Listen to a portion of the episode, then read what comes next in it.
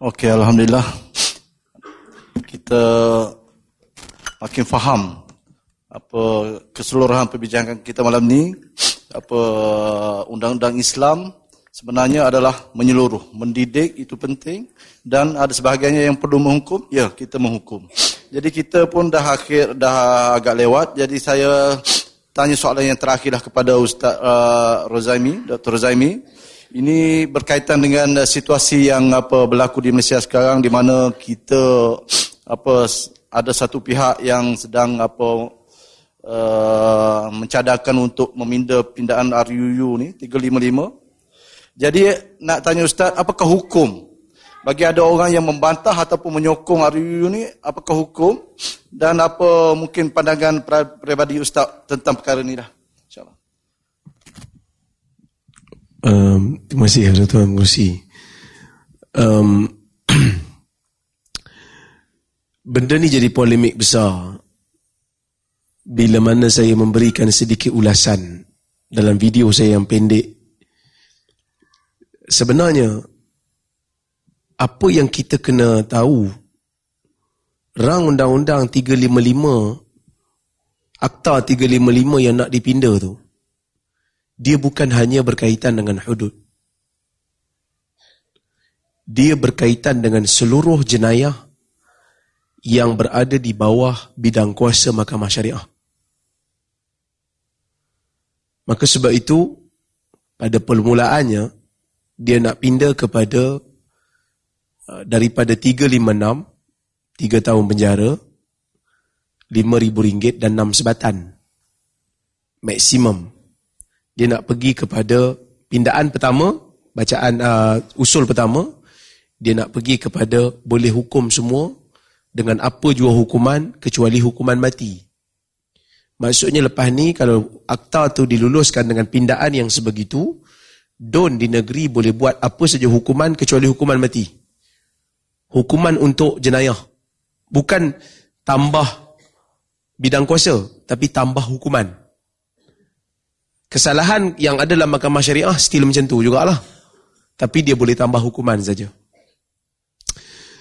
Uh, saya komen pada peringkat awal, saya bukan komen sangat isu nak pergi tambah tu. Saya komen ialah sikap orang yang sokong kepada pindaan ini mengkafirkan orang yang tidak sokong tanpa dia menegakkan hujah dulu kepada orang yang tidak menyokong. Kan ada satu video pimpinan, satu parti kata, siapa yang tak angkat tangan, kita boleh tanam dia kat jirat. Cina. Maksudnya tanam kat jirat Cina ni, ialah isyarat yang jelas bahawasanya akidah dia telah terganggu. Sebab dia kata boleh gugur iman kan? Maka saya menentang sikap yang sebegini. Sikap yang sebegini tidak wajar untuk dilakukan oleh orang yang pro kepada undang-undang ni. Walaupun ada yang kata, alah berapa orang sangat yang buat. Ya. Tapi bila mana ada yang buat, kita kena menyatakan teguran. Orang kata kat saya, kenapa awak suka serang parti ni? Saya tak serang parti. Saya serang orang yang mengkafirkan. Cuma orang tu ada ada kaitan dengan parti awak, yang parti awak terasa tu pasal apa? Ni masalah kita. Orang tegur satu orang daripada parti kita, kita rasa orang tu membenci parti kita. Tak. Bukan selamanya begitu. Kalau dia kata lah yang buat tu bukan siapa-siapa pun. Tak, dia pimpinan. Dia ustaz. Dia ada pengikut. Dia ada ceramah. Ceramah disebarkan di media sosial. Maka kita perlu perbetulkan. Supaya takfir, mengkafirkan orang secara tanpa berdisiplin ini tidak dijadikan budaya. Kerana kita kena tahu, orang yang tak setuju dengan undang-undang 355 ni, ada berbagai versi. Ada yang memang bantah sebab dia hudud. Kami tak mau hudud. Ha, ni geng-geng orang yang non-Muslim lah sebahagiannya. Dia kata kami tak mau sebab nanti dia buka jalan pada hudud. Saya pun ada berjumpa beberapa orang. Golongan-golongan liberal pun duk cerita benda yang sama.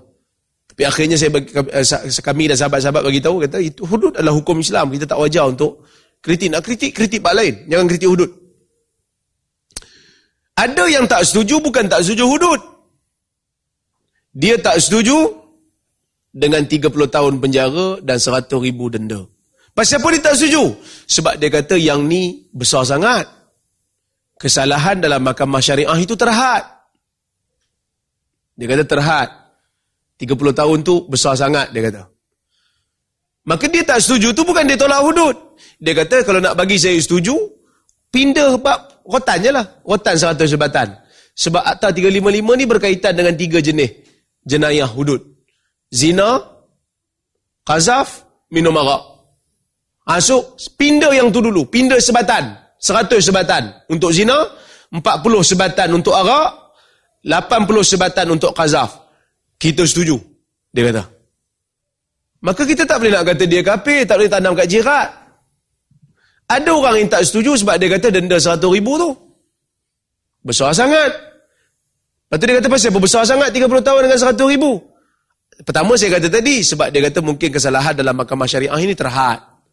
Ada juga yang kata kalau kita bagi gap besar sangat, nanti negeri akan buat hukum, negeri akan buat enactment, tak jadi tak jadi selaras ada yang letak satu kesalahan, negeri ini letak 20 tahun, negeri sana letak 30 tahun, negeri ini letak 5 tahun, negeri sana letak setahun.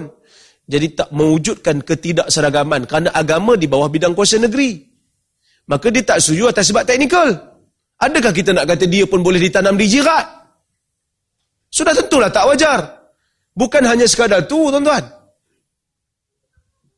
Ada yang kata, bukan hanya setakat pro, Mesti pro kepada rang undang-undang. Kalau tak, tanam kat jirat. Bahkan kena turun perhimpunan di Padang Merbuk. Siapa tak turun? Penyokong Ahok.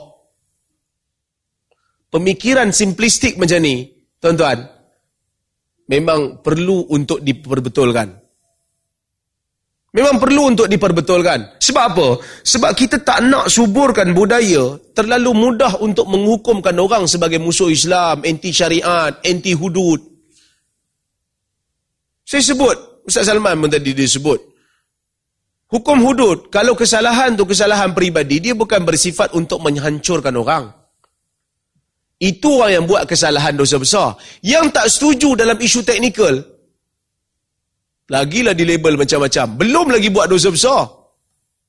Baru tak setuju dengan benda teknikal saja. Maka sebab itu saya katakan dalam isu ini, sepatutnya diadakan dialog secara terbuka. Maka saya pun setuju untuk terima cabaran debat, cabaran dialog daripada YB berkenaan. YB yang merupakan ketua penerangan Dewan Ulama. Maksudnya dia ulama. Dia cabar secara terbuka siapa saja. Maka saya pun sambut. Tiba-tiba ada orang bagi tahu kat saya, "Hang ni kerja saya nak debat dengan orang." Eh bukan saya yang cabar, saya terima cabaran. Si ada kata kat saya, pergilah cabar Siti Kasim berdebat. Saya kata, suruhlah ketua penerangan tu cabar. Sebab ketua penerangan suka cabar orang kan? Cabarlah Siti Kasim. Saya bukan mencabar, saya hanya menerima cabaran. Cuma tawaran penerimaan saya tidak di dilayan. Patutnya kita buat dialog terbuka. Kenapa takut? Kenapa perlu disembunyikan hujah? Awak ketua dewan ketua penerangan dewan ulama. Awak ada hujah, ada dalil. Jom kita bahas satu persatu. Yang mana yang menyebabkan orang tak setuju dengan undang-undang dan tidak layak untuk dikafirkan kalau tak setuju dengan undang-undang 355 ni. Kerana ada ruang untuk kita bincang. Ada ruang untuk kita beristihad. Kalau ada satu ahli parlimen dia kata, saya tak sokong yang versi ini, saya ada versi saya sendiri, saya nak usul saya sendiri. Adakah dia kafir? Adakah layak untuk dia kita katakan dia anti-Islam? Anti-hudud? Maka sebab tu kita kena faham betul-betul. Pelaksanaan itu dari sudut hududnya kita tak bantah. Kalau dia pindah hanya bab rotan, saya ingat semua orang Islam kena sokong. Ha? Tapi bab 30 tahun dengan 100 ribu tu menimbulkan pelbagai persoalan. Mula-mula nak nak bagi blank check, itu pun kena kritik. Lagi tak seragam nanti lebih letak 30 tahun dengan 100 ribu. Orang tanya, di mana asas terletak 30 tahun dan 100 ribu? Maka dia kata, kami sebagai wakil rakyat daripada parti berkenaan ada ada asas sendiri. Ada alasan sendiri. Apa alasannya? Tak boleh bagi tahu. Kenapa tak boleh bagi tahu? Tapi paksa orang sokong. Bila nak paksa orang sokong, kena bagi tahu lah apa alasannya. Maka orang tak setuju tu ada isu teknikal. Tapi ada kontradik juga. Sebab dalam kenyataan dia, dalam kenyataan media dia kata, bila lulus 30 tahun dengan 100 ribu, terpulang kepada negeri. Ah, terpulang kepada negeri, maksudnya awak tak ada alasan lah kot. Saja buat menyentuh saja. Masih saja letak 30 tahun, mungkin. Masalah, bila bila kita bertanya kepada orang-orang yang pro RUU ni, sebahagiannya ada yang kata, dia kata kita nak memperkasakan mahkamah syariah. Siapa yang tak sokong, maka dia tak sokong memperkasakan mahkamah syariah. Ini pun minda yang simplistik. Ini pun minda yang cepat hukum orang. Siapa pun setuju untuk kita memperkasakan mahkamah syariah. Tapi cara nak perkasakan tu macam mana? Lepas tu dia kata, tengoklah undang-undang dalam mahkamah syariah. Hukuman dalam mahkamah syariah nak dibandingkan dengan mahkamah sivil. Sangat rendah. Tuan-tuan, kita pun bermasalah bila kita tengok mahkamah sivil tu macam mahkamah kafir. Tu pun masalah tak? Mahkamah sivil tu pun sebenarnya dalam banyak kes yang mereka bicarakan, dalam banyak hukuman yang mereka hukumkan, sebenarnya hukuman tu hukuman takzir. Tak boleh ke letak bawah hukum Islam? Dia bawah hukum Islam lah juga. Yang kita pergi tengok mahkamah sivil tu macam musuh kepada mahkamah syariah tu pasal apa? Dia dapat hukum besar kerana jenayahnya besar. Jenayahnya tidak terhad. Maka sebab itu orang pertikai. Ada sebahagian ahli undang-undang pertikai kan. Saya tak nafi ada ahli undang-undang yang pro. Maka sebab itu, orang yang tak setuju ni, macam golongan yang yang masih boleh bawa bincang. Macam kami di IQ, contohnya macam saya presiden IQ. Kita kata boleh bawa bincang lagi. Boleh bawa bincang lagi. Ada orang tak setuju sebab dia kata, uh, besar sangat 30 tahun tu. 100 ribu tu besar sangat. Kesalahan dalam mahkamah syariah terhad. So boleh bincang lagi. Maka gunakan platform dialog. Gunakan platform debat. Ni belum apa-apa kita dah hukum orang. Perlu hudud. Kena tahu. Golongan yang nak sangat hudud. Kita kena tahu. Dalam Islam, kena bagi ruang orang bela diri. Ni bela diri pun tak boleh. Nak buat dialog? Oh tak boleh. Tak payah, tak payah, tak payah. Hang siapa nak lawan dengan ulama kami? Dah main level-level pula. Saya ingat main PS4 je ada level. Rupanya nak berdialog pun kena main level-level juga. Maka ini masalah. Kita kononnya nak perintah negara, nak perintah negeri. Tapi dengan rakyat, kita kita main kita pandang rendah. Dia ni siapa? Nak glamour lah ni. Come on. Setiap orang ada hak untuk menyatakan pendirian dia. Apa hina sangat ke kami ni yang tak ada jawatan apa dalam dalam parti? Hina sangat ke? Sampai langsung tak boleh nak bantah, langsung tak boleh nak menyatakan pendapat. Di mana keadilan? Saya bimbang kalau kita diberikan kuasa nanti, kita akan gunakan orang yang tak setuju dengan kita anti-Islam, murtad. Saya bimbang yang tu. Sedangkan orang yang dihukum dengan hukuman hudud pun, sehingga mati dia disebabkan hukuman hudud tu bila Nabi nak solatkan atas jenazah dia. Umar tanya atau salli alaiha wa qad zanat? Ya Rasulullah nak, kau nak solat jenazah dia? Sedangkan dia berzina sebelum ni dia mati pun sebab hukuman zina. Nabi kata laqad tabat taubatan law qusimat baina sab, baina ahli al-Madinah lawasi'adhum dia telah taubat dengan satu taubat yang sangat besar. Kalau dibahagikan taubatnya tu kepada 70 orang ahli Madinah cukup cukup untuk melepaskan 70 orang daripada daripada neraka. Maka Nabi memberikan ruang kepada orang untuk bela diri, Nabi juga membela orang-orang yang berdosa setelah dilaksanakan hukuman. Ini belum lagi orang laksanakan laksanakan apa ni dosa hudud, baru tak setuju dengan pindaan ya. Itu pun bukan tolak hudud, tolak teknikal ya. Pun dah kena macam-macam lah. Maka sebab tu orang tak apa yakin dengan Islam versi kita.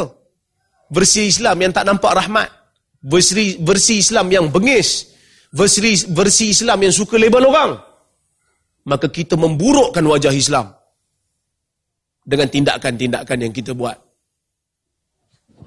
Saya tak ada masalah tuan-tuan. Kita boleh beza pendapat. Dengan student saya pun saya jaga. Kita boleh beza pendapat. Tak setuju dengan saya tak ada masalah. Saya tak akan failkan student saya. Itu menunjukkan kita berfikir dan bebas untuk berbeza pendapat. Itu bagus maksudnya kita berfikir.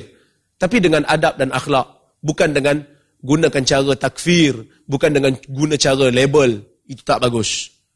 Gunakan cara hujah. Berhujahlah dengan betul. Wallahu taala alam. Sisa balik pada